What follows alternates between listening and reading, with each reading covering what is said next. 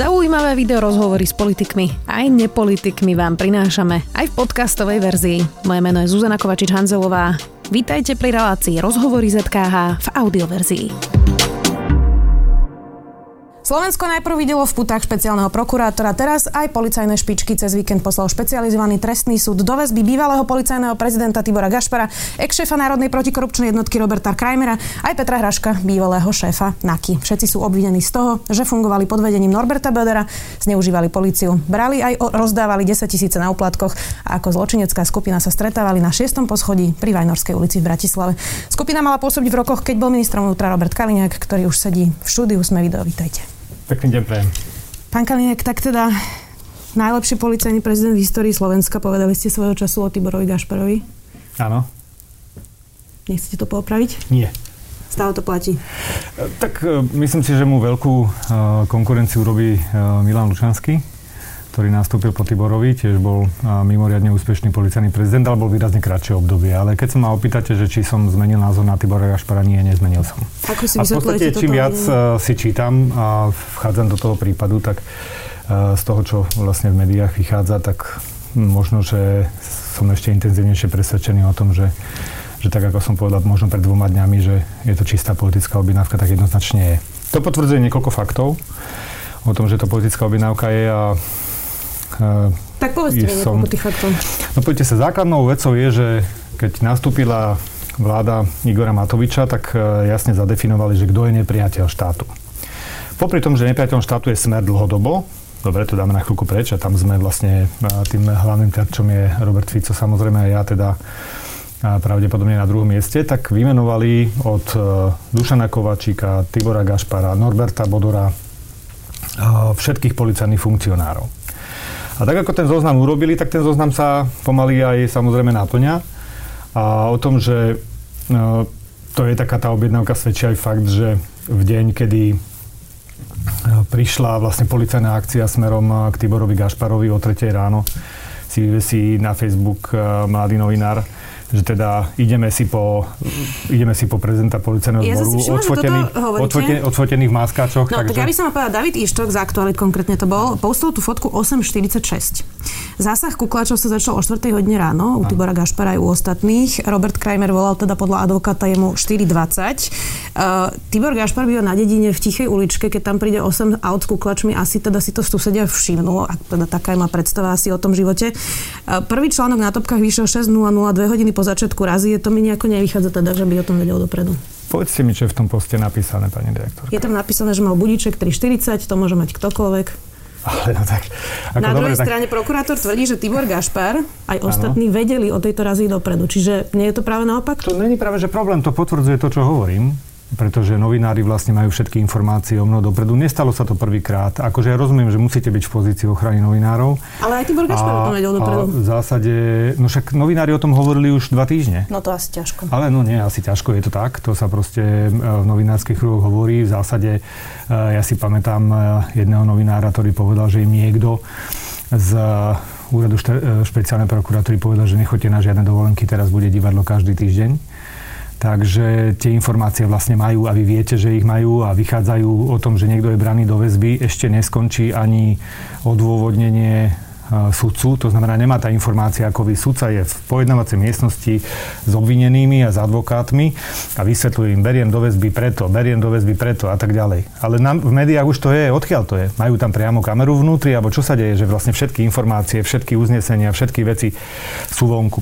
Prípravné trestné konanie je neverejné. To je základná zásada trestného práva, ku ktorej platí takisto prezumcia neviny, ku ktorej platí rovnosť zbraní, platí právo na obhajobu a tak ďalej. Nie je väčší problém, že o razii vie ten, koho idú zadržať, ako že si novinár robí svoju prácu a má, má dobré kontakty? Myslím si, že hlavným problémom je v tom, že sa dopredu vie, čo sa ide urobiť. A tomu sa prispôsobujú úkony. My máme páchateľa a snažíme sa vybudovať okolo toho trestný čin. A to v podstate teda dneska veľká móda, lebo častokrát sa to objavuje, ja si vypnem telefón, treba, čo to píplo, uh, sa objavuje častokrát napríklad v akcii Výchrica, kde sudcov uh, posadili a vlastne obvinili ich a vzali do väzby mm. za trestné činy, tie by ste tiež mohli citovať, ak tie papiere máte. Neurčitý páchateľ oslovil sudcu, aby v neurčitej veci poskytol neurčitý úplatok v neurčitom čase. Neuveríte, ale som teda a na to pripravená, slubujú, takže ja vám to teda odcitujem. Slubujú. Konkrétne ste hovorili o Jarmile Urbancovej ešte v piatok u Petra Bejlíka v teatri. A teda toto, o čom hovoríte, tak tamto znie takto. Jarmila Urbancová v bližšie nezistený deň v letných mesiacoch v roku dvetisícosemnásť v Bratislave na ulici, bližšie neurčenej kaviarni v blízkom okolí jej bytu. Na základe jej predchádzajúcej žiadosti sa stretla s Vladimírom Sklenkom, teraz sa to tam popisuje a hovorí sa tam o dvoch konkrétnych listočkoch, spisoch. Je tam presne popísané, že mu ponúkla tridsaťtisíc eur. Nie je to žiadne, že nevieme, čo sa stalo a zobrali ju do väzby. Uh, Pani aktorka, keď ste to mali celé, Celé ja si pamätám, že tak bod šesť napríklad, keď sa tam pozriete, tak ten je naformulovaný presne takto aj v prípade pána doktora Kolcúna. V neznámom čase, na neznámom mieste, neznámy úplatok v neznámej veci. A aj v prípade pani Urbancovej si nevie spomenúť, v akej veci to malo byť. Je, Čiže, to uh, je, no, to, je to konkrétne teda o Technopole to bolo. No, ale, ale čo sa tam ako malo diať? No veď to je presne sa tam opisuje. Faktom zostáva, akože ja, ja by som si to mohol sa ani kľudne prejsť a preto vám hovorím, že uh, tie jednotlivé veci v tých bodoch, ktorých je tam viacej, uh, by sme ich tam veľmi ľahko našli. A máme pravdu aj preto, pretože aj súd pre prípravné konanie, ktorý ich berie do väzby, jeho hlavnou úlohou nie je vyslovať vinu alebo nevinu týchto páchateľov, ale naopak len sa vyjadriť k dôvodom väzby, či sú alebo nie sú. Ano. A viackrát sa sudca vyjadril v tom smere, že jednoducho je to slabé a dáva im krátky čas na to, aby to doplnili svedkami. A celé je to postavené na jedinom človeku, ktorý je usvedčený, teda nielen Trémov, ale aj svojim vlastným doznaním a zavinuje všetkých ostatných súdcov, čo všetko prišli a tak ďalej. A väčšina z nich to samozrejme absolútne popiera. Ako si vysvetľujete, že okrem pána Sklenku vypovedá aj Miriam Repáková a e, Zuzana Maruniáková, začala rozprávať Monika Jankovská, to nie je predsa len svedectvo pána Sklenku? V poriadku, len my neho, negeneralizujeme. Akože trestné konanie je vždy individualizované. To znamená, to, že je problém Technopol a to, že je problém ešte e, zmenky, to je nepochybné. K tomu vlastne vypovedá aj Tréma. Ale je tam ďalších desať súdcov, Uh, napríklad Angela Balážová, Lumír Sadovský a tí ďalší. Videli ste tie trestné činy, čo tam na nich hovoria? To, jednak to niektoré ani nie sú trestné činy, sú nadkvalifikované, sú proste nesprávne urobené, ale hlavne nesúvisia nejakým spôsobom s tými prípadmi, o ktorých hovoríte. Vráťme sa späť teda k tomu očistu. Zmenky sú relevantný problém. Ja netvrdím, že nie je problém. Ja len hovorím, že my cez to všetko generalizujeme. Viete, to mi príde, že tak a teraz konečne po tých smerákoch očistíme justíciu. Ale justíciu posledných dvadsať rokov, dvanásť rokov viedla tá garnitúra, ktorú vedia aj dnes. Pani Kolíková je, je na vedení ministerstva spravodlivosti posledných päť rokov.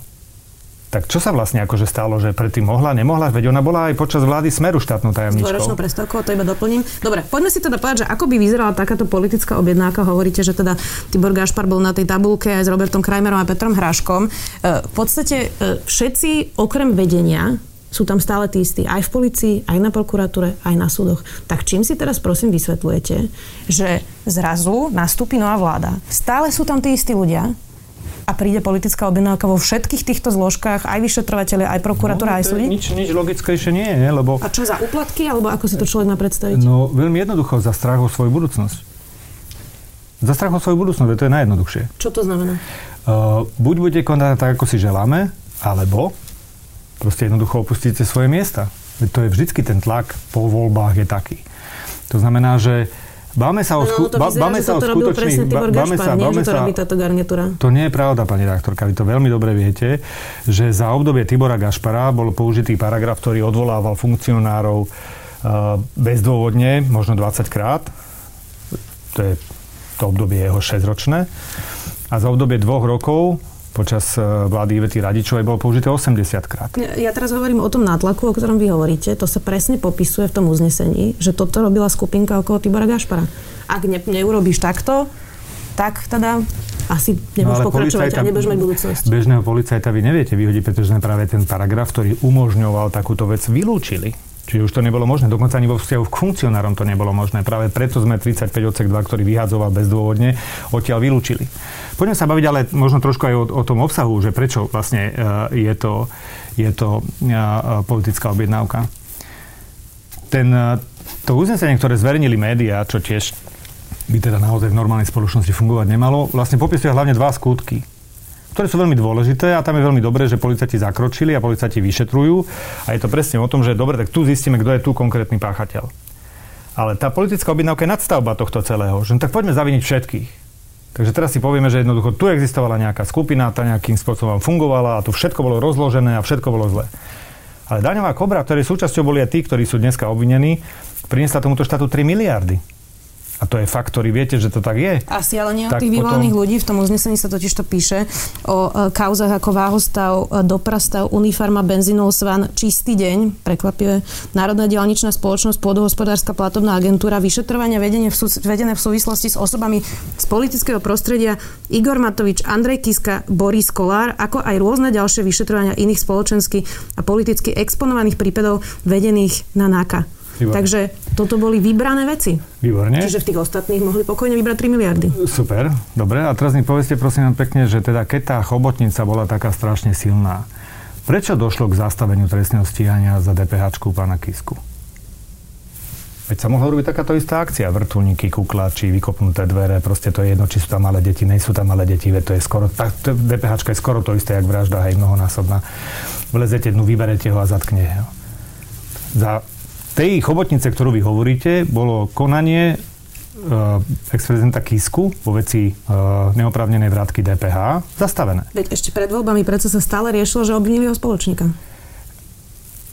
Práve to sa naštartovalo po zásahu generálnej prokuratúry. Ale počas Tibora Gašpara, aj môjho ministrovania, niekedy v roku, si už nepamätám tie roky naozaj, či dvetisícpätnásť alebo šestnásť to bolo zastavené. A potom to vlastne na, na, na pokyn generálnej prokuratúry sme dostreli. Že asi to teda funkčné nebolo, že asi tá chobotnica nefungovala v prospech záujmu smeru, že keby sme chceli, tak akože uh, vy hovoríte, každého mohli popraviť, koho sa rozhodli. A prečo, nie, nie, to skôr hovorí o tom. A prečo sme, prečo sme nechceli popraviť? Ja vám, ja vám to ocitujeme, že oni vlastne hovorili o úkonoch, uh, teda, že podľa, uh, aby nebolo vznesené obvinenie konkrétnym osobám podľa požiadavky daviek obvineného Norberta Bödöra a taktiež, aby v prípade realizácie procesných úkonov boli dôsledky smerujúce k týmto osobám minimálne. A takýmto spoločným konaním poskytovali Norbertovi Bödörovi neoprávnený prospech. Čiže my teraz nehovoríme o tom, čo mali urobiť, ale čo neurobili. Čiže, čiže hovoríte o tom, že Kiska si zaplatil Norberta Bödöra, aby zastavili trestné stíhanie voči nemu? Skúsme to prosím. To mi príde ako ne, veľmi nepravdepodobné. Ne, nezdecimovať na Andreja Kisku, ktorý tu nie je teraz hlavnou témou. Máme tu Váhostav, Unifarma, Svan, Čistý deň, en dé es ká. Pokračujme tam Igorom Matovičom alebo Danielom Lipšicom, vo všetkých tých prípadoch boli veci zastavené. Keby nám to malo vyhovovať a tá chobotnica tak strašne pracovala pre smer. V tom samotnom uznesení, pani rektorka, a dobre, že sme dve strany, teda hájite iba tú jednu, čiže v tom uznesení samotnom sa hovorí o dvoch prípadoch. Jeden dneska aktuality spájajú s Mostom hit, čiže nie so Smerom, to sú tie všetky veci s tými pé há em, to sú si štyri body uznesenia z desiatich. Ďalším je bod, ktorý som v živote nepočul, niečo, čo samotá okolo nejakých telekomunikačných operátorov, takže to nevieme, to tiež tam nezapadá do toho zoznamu. Svan? To neviem, to tam bol Svan? Mhm, dobre, v poriadku. A vo všetkých ostatných prípadoch sa tam tie body neukazujú, že tam niečo proste je. Proste to sú práve tie napríklad klebety a spravodajské konkrétne informácie. Nie, nie, nie, napríklad sa tam konkrétne ktoré... hovorí Váhostav. Ja si teda živo pamätám, um, ako sme boli na prezidiu policajného zboru, keď mal Juraj Široký prísť vypovedať. Aho. A dostal výhodu, nemusel sa ani zapísať, ani prejsť detektorom. Presne o tomto sa v tom uznesení píše. Presne toto sa stalo. No, dobre, to je ktorý trestný čin konkrétne, keby ste mi to v tom zákone našli? Nerozumiem teraz. No, že trestný čin, aký spáchal tým? Kto? No ten, kto mu to umožnil.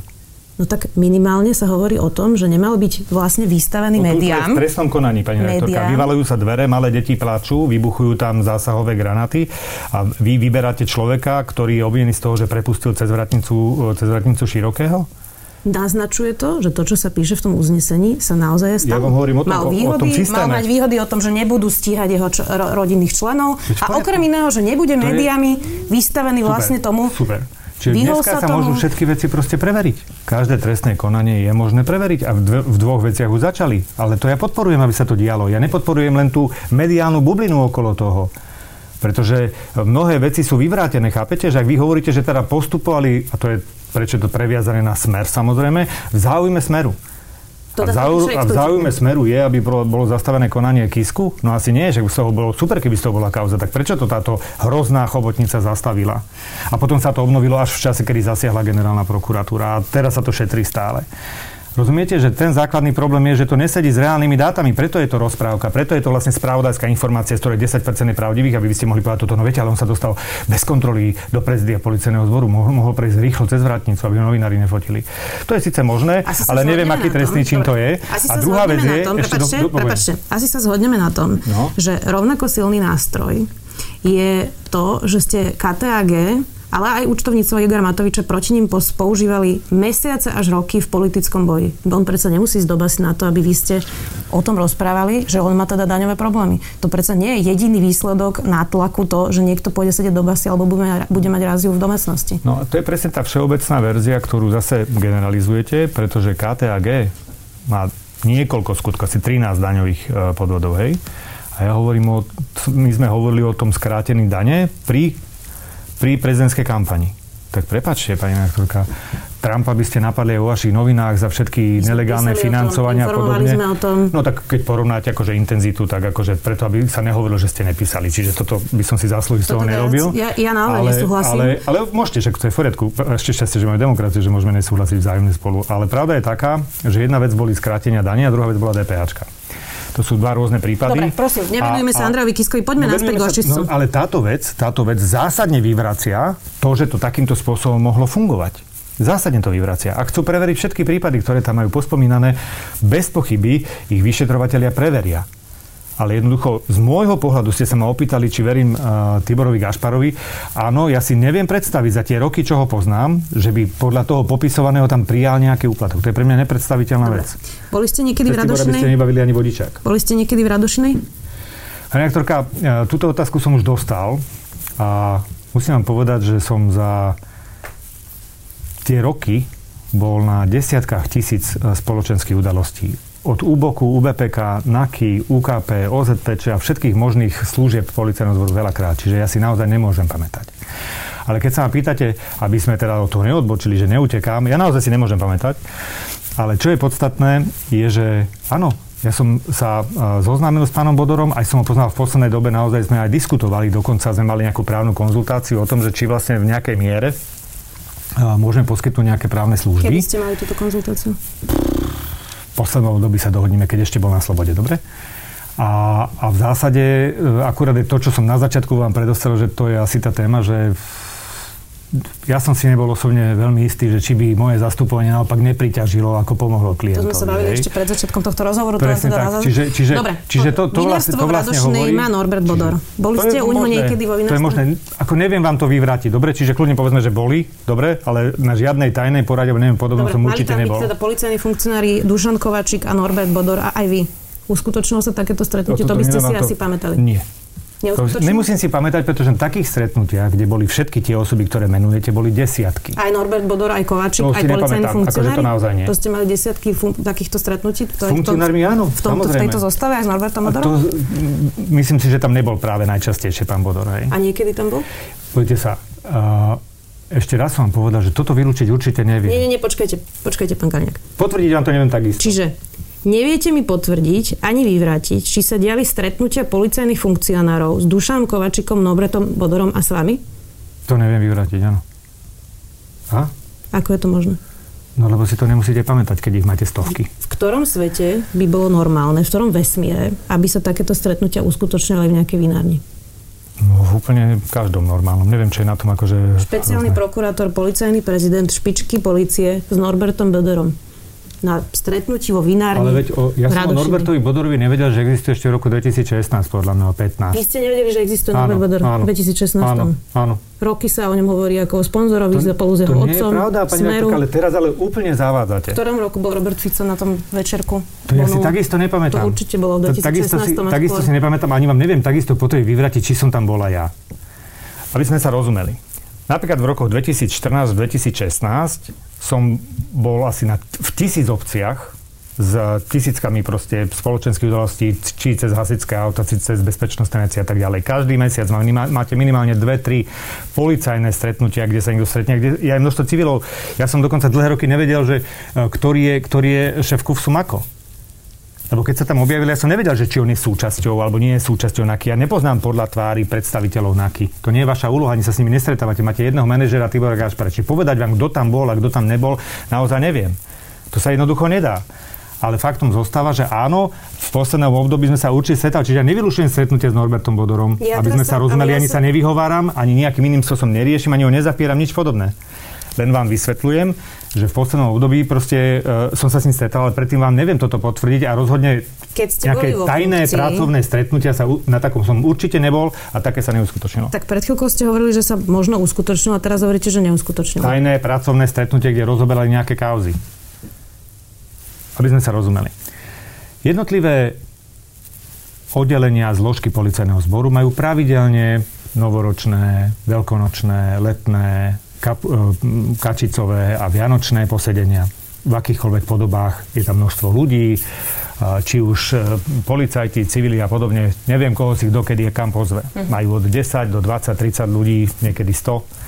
Na poslednom takom som bol v rámci, myslím, že U Z P Č. To je normálne, že to organizuje Norbert Bödör pre policajné špičky? Ja pochybujem, že by to organizoval. Tak je to bolo u neho vo vinárni?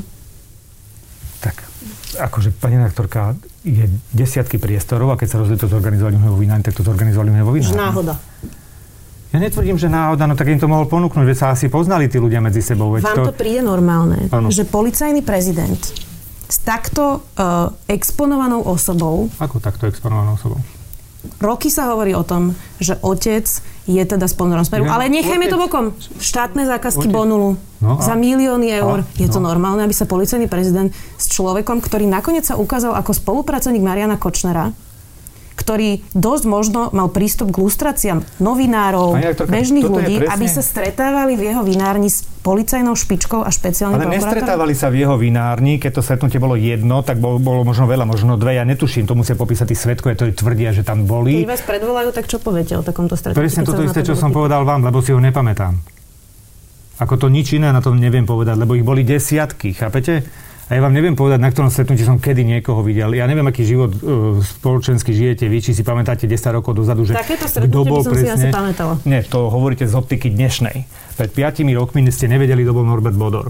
To vám garantujem, že ste to nevedeli. A dneska hovoríte, s takým človekom sa stretávala. Kto je Norbert Bödör? Norbert Bödör sa stal známy v médiách posledné dva roky, podľa mňa. Nie je to pravda. No tak je to tak. Nie je to pravda. Hovoril sa vždycky o Miloslavovej. Máme fotku predsa z hotela Zlatý kľúčik. Rozprávame ano. O tom roky. To nie sú, čo je, že... sú to roky? Povedzte mi. No v dvetisícšestnástom určite sme vedeli, kto je Norbert Bödör a Super, hovorilo sa presne aj o vianočnom večerku Bonulu, o tom, že majú no, štátne fajn, zákazky, fajn, písalo fajn. sa o tom. To je v poriadku, však Bonul je najväčšia bezpečnostná firma na Slovensku. Bolo by divné, keby sa nepoznali medzi sebou s policajtami. Navyše Tibor Gašpar vždycky povedal, že ho pozná, pretože to je jeho rodina. To akože, teraz sa o čom tu bavíme? V zásade stále riešime o tom, že zrazu sa vyskytne niekto, kto je nepohodlný, toho rovno popravíme pri múre. A hneď z neho označíme, to je dávny financmajster Smeru. Viete, koľko vlastne financmajster Smer mal mať podľa toho, čo v novinách píšete? Vy si proste vytvoríte nepriateľa a hneď je. Vy ste nevedeli pred piatimi rokmi, kto je Norbert Bödör. To vám garantujem, pretože ste vždycky písali o niekom úplne inom. A písalo sa o jeho otcovi, ktorý bol majiteľom Bonulu. A Bonul mal štátne zákazky. A dneska, keď si pozriete nové zmluvy, ktoré majú, sú drahšie, ako mal Bonul. A, to je, a čím je to? Previerku, čím je to dané? Že už asi to nebude pokračovať. Čím je to dané? No však to je tá politická objednávka. To je tá politická objednávka, presne, lebo ja chápete, prečo firma stráti previerku? Prečo tisícpäťsto ľudí stráti prácu? Najprv... Lebo sme sa rozhodli, že v politickom boji je to akože nevyhnutné. A nemôže to byť pravda, čo sa hovorí o Norbertovi Bödörovi, že preto stratili tú previerku? Ale Norbert Bödör s Bonulom nič nemá. Pani redaktorka, veď toto sú tie základné fakty, ktoré nemáte. To sú tie rozprávky, ktoré pospravíte zo spravodajských informácií a potom ich na mňa chrlíte. To nie je pravda. Jeho otec vlastní Bonul, nie Norbert Bödör. Rozumieme sa? Ja vám rozumiem. A to je dôležité. A skúsme akože nebyť komunistami, že teda keď za niečo môže syn, tak za to môže aj otec. Dobre. Tieto Prokurátor... veci sú individuálne. Ak Norbert Bödör spáchal trestný čin, bude usvedčený a bude odsúdený na súde. Dobre, ak ho nespáchal, bude oslobodený. To, ak budeme to... robiť všetky veci tak, dopadneme vždycky ako pri poslednom rozhodnutí, ktoré súvisí s vraždou Jána Kuciaka. A to si myslím, že nikto nechceme. Uzavrime to teda, že možnosti v tej Radošine teda boli. Ja si nepamätám, už som vám to povedal. Čiže možno áno, možno nie. Ja to, ale nevy, nevylučujem to. Nevylučujem to. Len pr- problém je v tom, že, že uh, za tie desiatky tých vecí, keď sa ma opýtate, že dobré, kde ste boli, prosím, pekne, stretli ste sa s vedením uh, Úradu boja proti korupcii? Je to možné, keď niekto povie, že som tam bol, tak no. Áno. A kde to bolo, prosím, pán Kaliňák? E, ja netuším. Mohlo to byť na Orave? mohlo. Dobre. Ako keď sa vy aspoň raz vžijete do toho, že nebudete hneď ako prejudikovať, že každý politik automaticky klame. Ja vám hovorím, že sa nepamätám, preto to nemôžem vylúčiť. Dobre. Ale na tajnej porade, ako to napísali médiá, na tajnej porade v nejakej vinárni, nejakej, v nejakej v žiadnej pivnici som teda určite nebol, na nejakej tajnej porade sa preberali veci, to určite nie. Dobre. Prokurátor Repa po rozhodovaní o väzbe vyzval osoby, ktoré majú informácie o trestnej činnosti alebo sa na nej podieľali, aby sa urýchlene prihlásili. Mohol to byť apel aj na vás? Ja žiadne informácie také nemám, to by som už dávno povedal. Navyše v tom rozhodnutí, o ktorom hovoríte, sú dva podstatné skutky. A tie dva skutky, ktoré sú tam napísané, je dôležité, aby sa podrobne vyšetrili. Aby sa presne vedelo, jak to bolo vlastne s tými pé há em, aby sa to vedelo s tým druhým, čo ste povedali so Svanom. A kto s tým niečo mal? Ale ako vám presne poviem, že, že keď ste sa nám pýtali, či dôverujem Tiborovi Gašparovi, áno. Áno, lebo som s ním dlhé roky robil a ja ho poznám. A viem presne, aké vždy dával dôležité dôrazy na to, aby sa konalo jasne, čiste zákonne. Zákonnosť bola tá najpodstatnejšia vždycky. To je to, čo dneska pri tom trestnom konaní častokrát chýba, pretože presne takýmito vecami, ktoré dostanete do placu, tak automaticky sú porušené tie práva, ktoré garantuje Európsky súd pre ľudské práva. A tým pádom tie konania nemôžu dopadnúť dobre. Dobre. Ale ešte jedna vec. Viete? Je to presne tak, ako keď vybuchlo, teda zastrelil, pardon, bol ten teroristický útok vo Viedni. A pani Remišová napísala, že ja som zodpovedný za ten teroristický útok. Na druhý deň to vylúčili médiá, že nie, nie, to bola chyba, to bola kačica, neboli tie, tá munícia zo Slovenska. Myslíte sa, že sa niekto ospravedlnil? Pán Kaliňák, toto je politický, čiže... ja naozaj nezodpovedám za výroky pani Remišovej. Novinové články, a, ale často ich obahujete, novinové články, sekundičku, novinové články, spravodajské informácie je jedna vec. A keď ma budete konfrontovať s tým, že vy ste zlý politik, v poriadku. Trestné konanie, vylamovanie dverí a vystrašenie proste malých detí je vec úplne iná. A tam vlastne ide o dôkazy. Budú dôkazy, na základe dôkazov budem posudzovať zodpovednosť za vinu jednotlivých ľudí. Momentálne sú to len výpovede ľudí, ktorí sa s nami snažia seba zachrániť z trestného činu, ku ktorému dôkazy zjavne existujú. A preto vedia, že keď budú na niekoho výpovedať, tak sa z toho vykúpia. To je automaticky dobre, nedôveryhodné. Dobre, dobre. A na tom dneska nemôže stáť tá spravodlivosť, podľa ktorej voláme. Predstavme si, že je tu nejaká šanca, päťdesiat na päťdesiat momentálne, že je to pravda. päťdesiat, že nie, päťdesiat, že je. Uvidíme, ako dopadne teda vyšetrovanie, prípadný súd. Ak by sa to dialo, existuje možnosť, že by ste o tom nevedeli ako minister vnútra? Vždy som presadzoval manažerský prístup. A mal som jediného zodpovedného. V čase, kedy som mal silné politické obdobie, boli chvíle, kedy som Tibora nevidel aj mesiac. Tibora Gašpara. A každý manažer je zodpovedný za svoju firmu. A ja hovorím, že to neviem predstaviť, že by to mohlo existovať. Ani tomu neverím, pretože tie výsledky, ktoré prinášal Tibor Gašpar ako prezident policajného zboru, tak proste boli. Ja si nepamätám ani tie tváre poriadne. Rozumiete, že z tých obvinených, ktorých sú, tak proste viem asi zhruba, ako vyzerá teda, keďže už v médiách pravidelne šéf, bývalý šéf finančnej polície, viem, ako vyzerá Robert Krajmer, toho som tiež dlhé roky proste nevidel, keď fungoval. Petr Hraško, s ním som bol viackrát na tlačovej konferencii, keď sme prezentovali výsledky náka. Ale ja som sa s nimi nestretával, ani som tam nechodil, keď som tam bol dvakrát, tak to je veľa.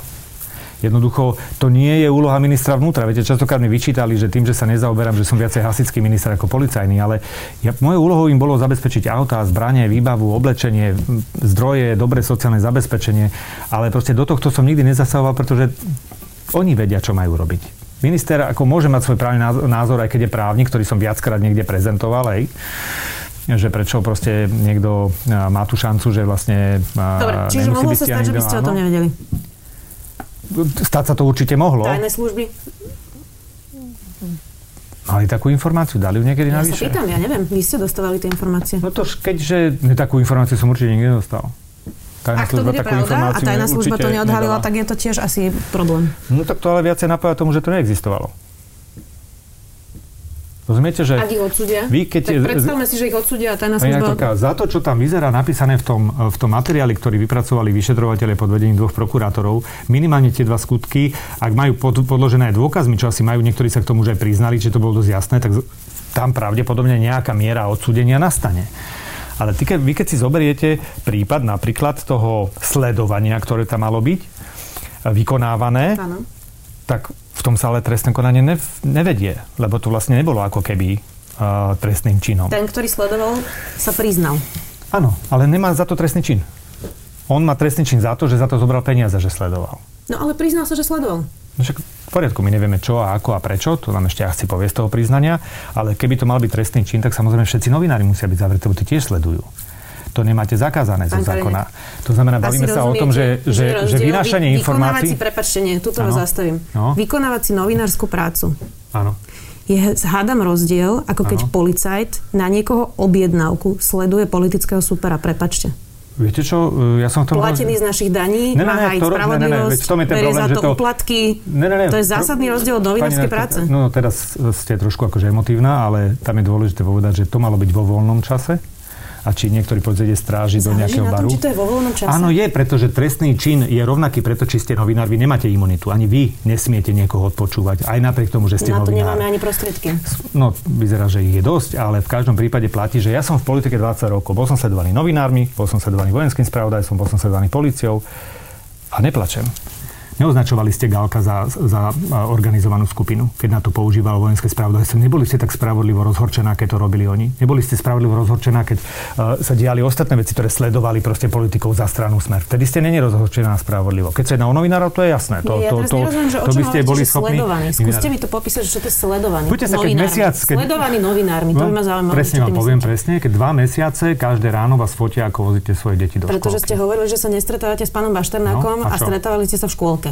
Lebo tam máte deti. Nestretávali sme sa. A to je presne to klamstvo, ktoré ste teraz dali, pani redaktorka. Nestretávali. Nikdy v živote ste sa tam nestretli. Nie, tak ako som povedal, že som ho nevidel niekoľko rokov, to platí. A v tej nekonečnej snahe dokázať Kaliňákovi, že klame, lebo sa nám to zatiaľ nepodarilo, tak sme tam mesiac čakali a, a fotili sme jeho deti, ako ich vodí do školky. To je taká hodnotná informácia, to je tak strašné, to je ten najzávažnejší trestný čin. Nie.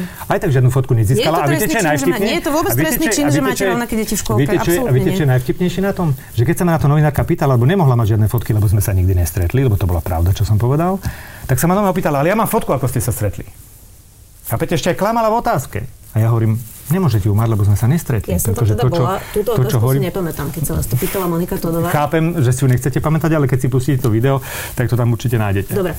Robert Fico štvrtého februára dvetisícšestnásť na úrade vlády robil mimoriadnu tlačovú konferenciu, mával tam s daňovými dokladmi o Igorovi Matovičovi, vtedy tvrdil, že potom povie, že odkiaľ ich teda má.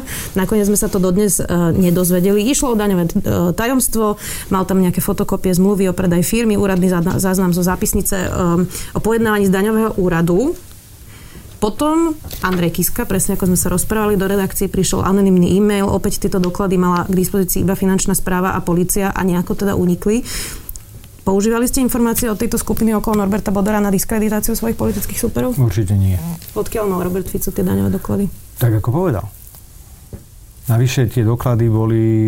Uh, ani neviem, z akej podoby a v akej podobe, ale myslím si, že tak ako povedal, tak to je. Že od súkromnej osoby. Je to možné, jasné. Nemohol mu to niekto z týchto ľudí teda v súkromnom čase, ako ste hovorili? Nikým sa podľa mňa nikdy nestretol. Kedy sa dozvieme, od koho mal tie papiere, teda aby napríklad sme si nemysleli, že to malo od tejto skupinky? Vy si to myslieť môžete, aj to myslieť uh, si budete, dajme tomu, ale v tom nie je vôbec žiadny problém, a už vôbec nie trestnoprávny, ale hovorím, že čo si ja tak pamätám, s nikým z týchto ľudí sa nikdy nestretol, okrem Tibora Gašpara, a tému ich určite nedal. Nedozvieme sa, odkiaľ ich mal tie papiere teda. Nebolo by to rozumné? Ja si nemyslím, že on povedať? Presne vie, ak sa ten človek volá, čo ho, čo mu povedal, dal. Že to jedného dňa povie. Doteraz to neviem. Možno, že nám to povie, ale rozhodne to nie odtiaľ to. Uh, Pretože, pani redaktorka, viete, uh, keď uh, bankové tajomstvo vynašal uh, asistent poslanca es a es, tak ste, ho, tak, tak ste ho označili za whistleblowera. Je za to už odsudený. To jedno, ja som ho teda ho, osobne nikdy neoznačila za whistleblowera, je za to odsudený. No, nie je to jedno, sedí. Je za to odsudený. No ale cítite ten rozdiel medzi, medzi tým a medzi Robertom Ficom, nie? No napríklad teda sme vedeli, odkiaľ to Filip Rybanič má, pretože pracoval v Tatrabanke, ale odkiaľ to má Robert Fico, nevieme dodnes. No a to je tá vaša, to je ten vlastne nedostatok v tom rozumení. Robert Fico je v tej pozícii ako vy, ako novinári. Čiže Rybanič to dozal novinárom a novinári to zverejnili. Tam je Robert Fico. Čiže ak by ste chceli, aby bol stíhaný Robert Fico, tak vlastne musíte stíhať všetkých novinárov, ktorí zverejňujú takéto veci od Filipa Rybaniča. Filip Rybanič bol ten pôvodný, pôvodný, ktorý Preto, tú informáciu vyniesol. A zverejnili to, a zverejnili to, a zverejnili to, počkajte, a zverejnili to novinári. To znamená, tak ako Robert Fico zverejnil nejakú informáciu, tak ju zverejňovali aj novinári. Dobre. To znamená, ste úplne v rovnakej polohe, ale Roberta Fico za to prenasledujete, lebo vtedy nie je zaujímavé, že sa, že, sa jednalo, že sa jednalo o daňové, daňové tajomstvo. Nemusíte mi skákať do rečí, však ja vám nechám prístor. To znamená, že nie je pre vás podstatné, že či išlo o daňový podvod uh, súčasného premiéra, ktorý ich páchal. A, ale v skutočnosti o to, že odkiaľ to Fico má, a to sa budete pýtať. Nie, nikdy by ste nie. si nedovolili sa opýtať kolegu Myslím, novinári, že... odkiaľ máte tú informáciu o, o nejakom poslancovi Smeru, že kradol dane. Nikdy by ste sa takú informáciu novinára nepýtali. A vždy poďte, to je ochrana novinárskeho tajomstva. Tak ale rovno zbraní v demokracii. Dobre. Ja vidím teda, prepáčte, rozdiel medzi tým, keď premiér má k dispozícii celý štátny aparát a máme tu vážne podozrenia z toho, že sa zneužíval tento aparát, napríklad aj na politický súboj, ako keď novinári majú nejaký zdroj dôveryhodný a poznajú ho a chránia ho. Používajú ten istý aparát. Kto im ho dá? Ale nemajú, len policajti a finančná správa. Nemajú žiadnu moc nad tým aparátom. Ale ako? My vieme, čím za to platia? Novinári? No, ako majú z toho, ako majú z toho výhodu? Prečo Odkiaľ to tí ľudia robia? To tak, prečo to tí, tak, teraz to mi príde smiešne. Prečo to tí, prečo to tí ľudia robia? Prečo to tým novinárom dajú? Možno majú nejakú túžbu po spravodlivosti. Výborne. A čo keď dal ten človek Robertovi Ficovi tiež v túžbe po spravodlivosti, že Igor Matovič tu na všetkých kričí, že je zlodej a sám kradne dane? Uh-huh. Rozumiete? Prečo je to iné, ako keď to dá politikovi, ako keď to dá novinárovi? Aký bol rozdiel, keby tie isté doklady dal novinárovi? Možno, že by sa bál tým, že novinári chránia vždycky tu, proste keď zistili, že opozícia je absolútne zlyhala a rozhodli sa... Dobre, nedostaneme od vás, že odkiaľ to Robert Fico mal, tak posuneme sa ďalej. Rozhodli sa, rozhodli sa o tom, že proste teda novinári prevezmú tú prácu opozície, aby teda porazili Smer. A teda vy hovoríte o tom, že je rozdiel, že keď novinár dostane to, tie dáta a keď ich dostane politik. Dobre. Akurát, že možno ten človek sa bál, Nie, že proste keď je, to dá novinárovi, takže novinár to nezverejní, keďže to nie je proti Smeru. Otázka je, že odkiaľ to Robert Fico mal, ale poďme ďalej. Zacitujem Gábora Grendela, podpredsedu parlamentu. Robert Fico vie, že kľúčová otázka, ktorá visí vo vzduchu, je táto: kto umožnil Norbert Robertovi Bödörovi podriadiť si kompletné vedenie policajného zboru? To, s akým nasadením sa spolu s Robertom Kaliňákom pustili do obhajoby Tibora Gašpara, dáva tušiť, aká je odpoveď. Však čo iné by mohol povedať? Akože to je nezmysel. Nikto podriadený Norbertovi Bödörovi nebol. A využíva to, že existuje nejaká štruktúra polície na to, aby som to zadefinoval ako organizovanú skupinu, je podľa mňa absolútne nemiestne. Organizovaná skupina sa použije práve vtedy, keď neviete, ako zadefinovať ten skutok, ktorý sa stal. Ale predstava, že by velil generálovi, je naozaj smiešná. Použijem slova včera pána doktora Holbočana. To znamená, že z môjho pohľadu je toto naozaj, toto je tá časť, ktorá je ten balast, tá nadstavba, kvôli ktorým sa my vždy nemusíme dozvedieť, ako to bolo naozaj. Viete, častokrát som používal, že to, a to je vaša obľúbená téma, že toto je presne problém rómskych trestných činov. Uh-huh. Teda trestných činov proti Rómom. Problém je v tom, že Róm povie, no zbil ma policajt. Keby ho ten policajt naozaj zbil. Sedí, tak fajn, to je dobre. Príde, povie, áno, tam a tam, presne použil proti mňa násilie, to sa stalo. A namiesto toho, aby popísal tú situáciu takto, tak sa presne stane, že povie, viete čo, ale on použil proti mne aj pištol, držal mi ju pri hlave.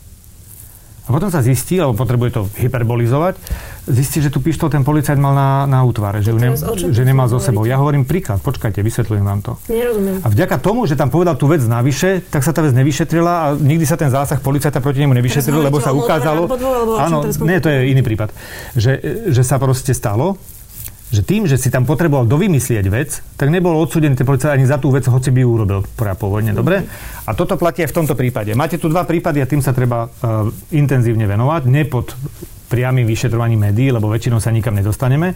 A presne tie veci, ktoré sú na politickú objednávku s týmto balastom organizovanej skupine, ktorá tu velila celej polícia, všetko tu strašne robila, sa vlastne nedostanete nikam, pretože potom máte ostatné veci a utečú. Tak, jak pri poslednom rozsudku v prípade vraždy, vraždy Kuciaka. To je to, čo hovorím. Musíme rozdeliť balast a tú politiku, ktorá v tom je, ktorá do trestného konania nepatrí, čo sú spravodajské a novinárske články, a potom vlastne samotné trestné činy. Netvrdím, že sa niečo nestalo a že niekto si nevybavoval prospekt toho, čo tam je v tom uznesení napísané. Dva skutky, skutky tam vyzerajú naozaj veľmi závažne. Aj tie pé há emky, ktoré sú si v štyroch skutkoch, aj ten jeden posledný, ktorý je taký veľký. Mm-hmm. To sú vážne veci. Len to nebola organizovaná zločinecká skupina podľa vás. Nie len, ale, to ani, ale nemala byť ani ako. Nemala byť ani ako. Dobre, to, že sa, to, teda, to, že sa, to, to, že sa poznajú, to, že sa poznajú, je jedna vec, o tom nepochybujem. A bolo by divné, keby sa policajti medzi sebou nepoznali, najmä ak niekto proste uh, pochádza z prostredia, kde je aj najväčšia bezpečnostná služba. A rozhodujúce je, aby sa dokázalo, akým spôsobom sa fungovalo. A keď tam proste prechádzali nejaké informácie, tak je dôležité, aby, aby sa to stíhalo. Akurát paradoxne je, že niektoré informácie zo spisov môžu utekať a niektoré nemôžu. A v tom mi to príde, že to nie je spravodlivé. Na to, aby sa stíhala korupcia na najvyšších poschodiach, by ju museli tí najvyšší predstavitelia páchať. Povedzte mi jeden príklad za minulý rok, kde na najvyšších poschodiach politiky bola spáchaná korupcia. Prosím, aspoň jeden, povedzte mi, aspoň jeden. Neviete, nestala sa, ani vy tú informáciu nemáte, ani ja ju nemám. Nechceli by ste poopravdiť tento výrok, ktorý ste povedali? Ja som nepovedal. Toto bola presná citácia. úplne presná citácia. Ešte som ne. tam naschladala ten dovetok, lebo som si myslela, že mi poviete, že som to vytrhla z kontextu. Môžeme si pustiť nahrávku, nepovedal som to. A čo ste povedali presne? Takže to je presne ten problém. Takto vznikajú. On ten výrok no, zľudovali. Povedzte mi, ja že, čo ste povedali. Ja som teraz odcitovala štyri alebo päť viet, ktoré ste povedali, to je zo záznamu, čiže čo tam nie je pravdivé na to? Požičajte mi tie vety, aby som si ich presne povedal. Tuto dole, nech sa páči. Áno. No. Musíte si povedať otázku, na ktorú som ja odpovedal. Mm-hmm. Tá otázka... Čiže výrok platí, len otázka bola iná. Myslím si, že som nehovoril o, o tých najvyšších poschodiach. Otázka bola, ktorých ministrov budúci týždeň zavriete? Budúci rok zavriete. Ktorí ministri budú odsúdení?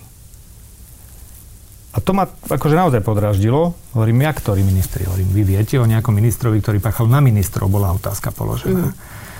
A teda neviem, že by niektorý z ministrov proste v tejto chvíli bol, teda za predpokladu, že narýchlo nejaká, na, nejaká, na nejaká politická objednávka nepríde. Dobre, tak dám vám šancu, keďže to zľudovelo. No, novinár, povedal, novinár povedal presne, že akých uh, teda ministrov môžeme očakávať, že budú najbližšie zavretí, čo mi príde proste pre... Uh, tá, prezumcia nevinný, že vlastne vypláva niekde úplne inde. My sme všetci zodpovední, všetci sme páchatelia trestných činov a každý z nás proste ukradne celé Slovensko dvakrát do dňa. Tak Jan Početek napríklad hovoril o Janovi Slotovi na nahrávke s Dobroslavom Trnkom a chechtali sa tam na tom, ako obabral ešte ano, Roberta Fica. To je, to je dôkaz čoho konkrétne?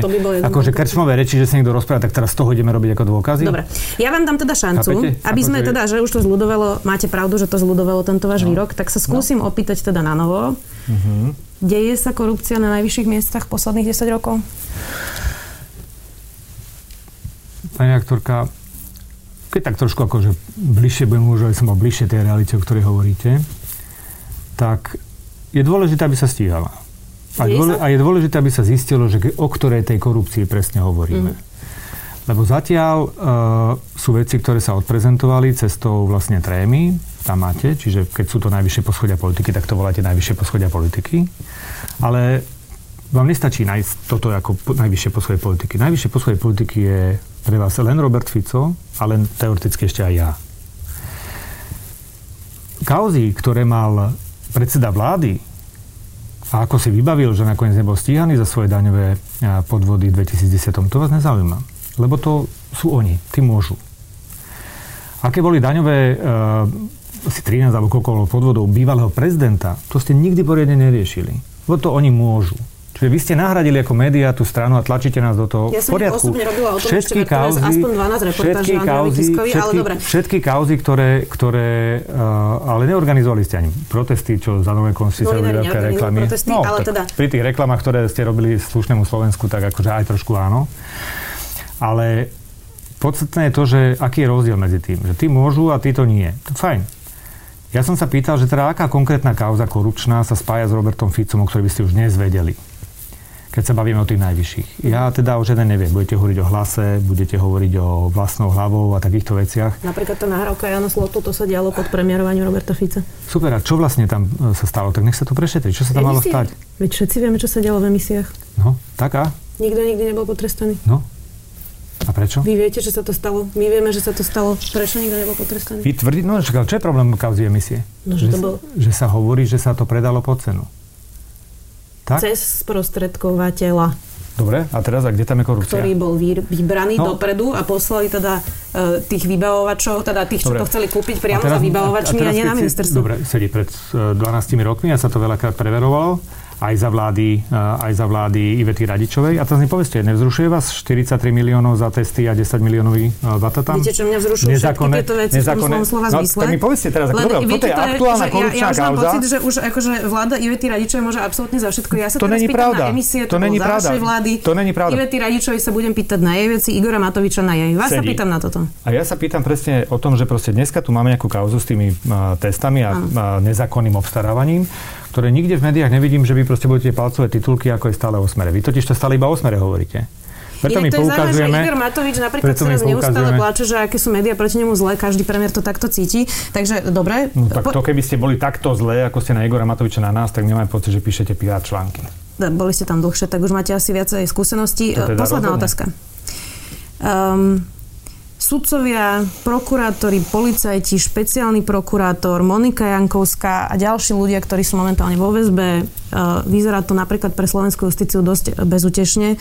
Cítite zodpovednosť aspoň čiastočnú za to, v akom stave ste nechali po dvanástich rokoch Slovensko? Ja si myslím, že vo veľmi dobrom.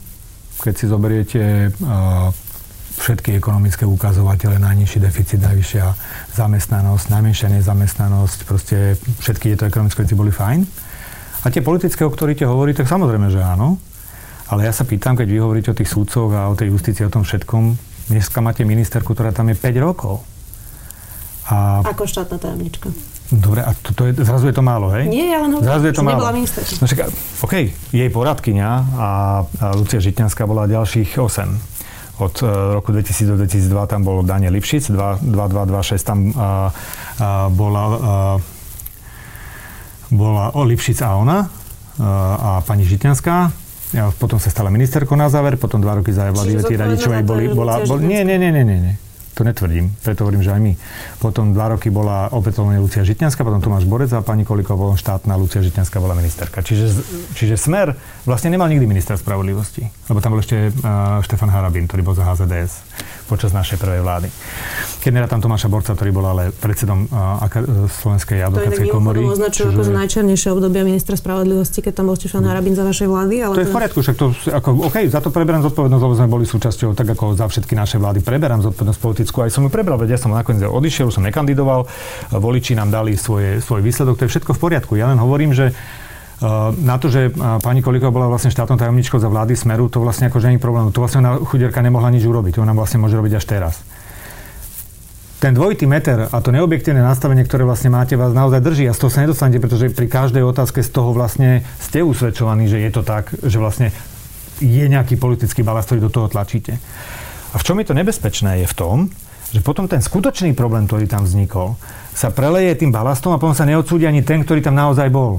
Čiže ja len hovorím, že ak policajti prišli na nejaké dva vážne skutky, ktoré sa odohrali, kedy si nejaké firmy za peniaze vybavili svoju imunitu, alebo neviem, ako by som to nazval, tak ich nechajme v kľude toto odskúšať. Ale keď tomu budem dávať politický balast, kedy budeme tvrdiť, že jasné, toto všetko bolo organizované, tak sa nám ľahko môže stať, že sa nám začnú rozpadať aj tie pôvodné prípady.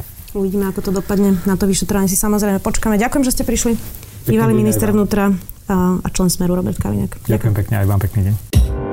Počúvali ste podcastovú verziu relácie Rozhovory zet ká há. Už tradične nás nájdete na streamovacích službách, vo vašich domácich asistentoch, na Sme.sk, v sekcii Sme video a samozrejme aj na našom YouTubeovom kanáli Denníka Sme. Ďakujeme.